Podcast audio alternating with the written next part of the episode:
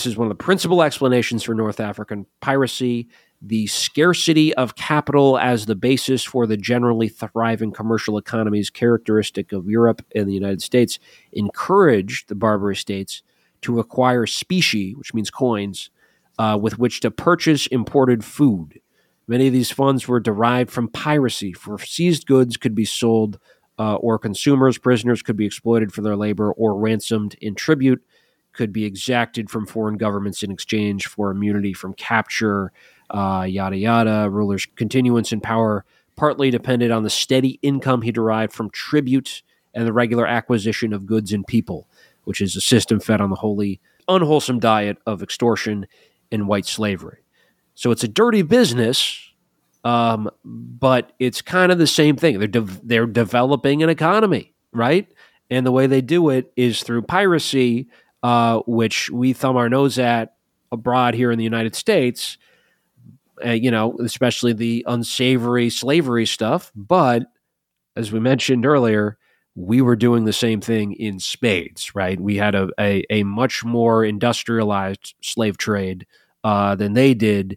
And that we had, you know, all kinds of superstructural justifications for that. And we're looking down on these people as as barbarians when they, they do basically the same thing. So it's just it's just two developing countries um, having a trade war. Basically, is how I would view the the Barbary Wars. That's my that's my uh, thumbnail Marxist analysis of it.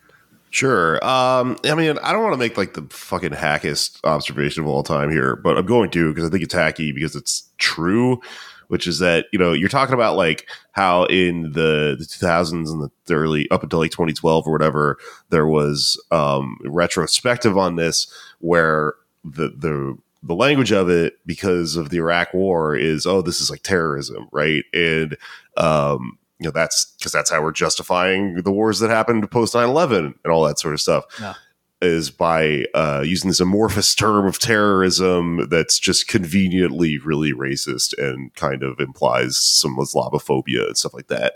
Uh, but you know, it's subtle and it coverts it or whatever. Um, uh, the fucking Boston Tea Party was f- backing up j- trade in a sense, you know, and it, this like when we did it, when white Americans did it, it was it's like it's like celebrated because it was done for a political reason in terms of like this country's um uh what do you call it? Like agency or uh, autonomy or whatever like that. So like I don't know, you know, reduce a fraction down to, oh my God, my cat, no, fuck you. ah, like, Murray's doing fucking piracy on my table that I'm working on right now.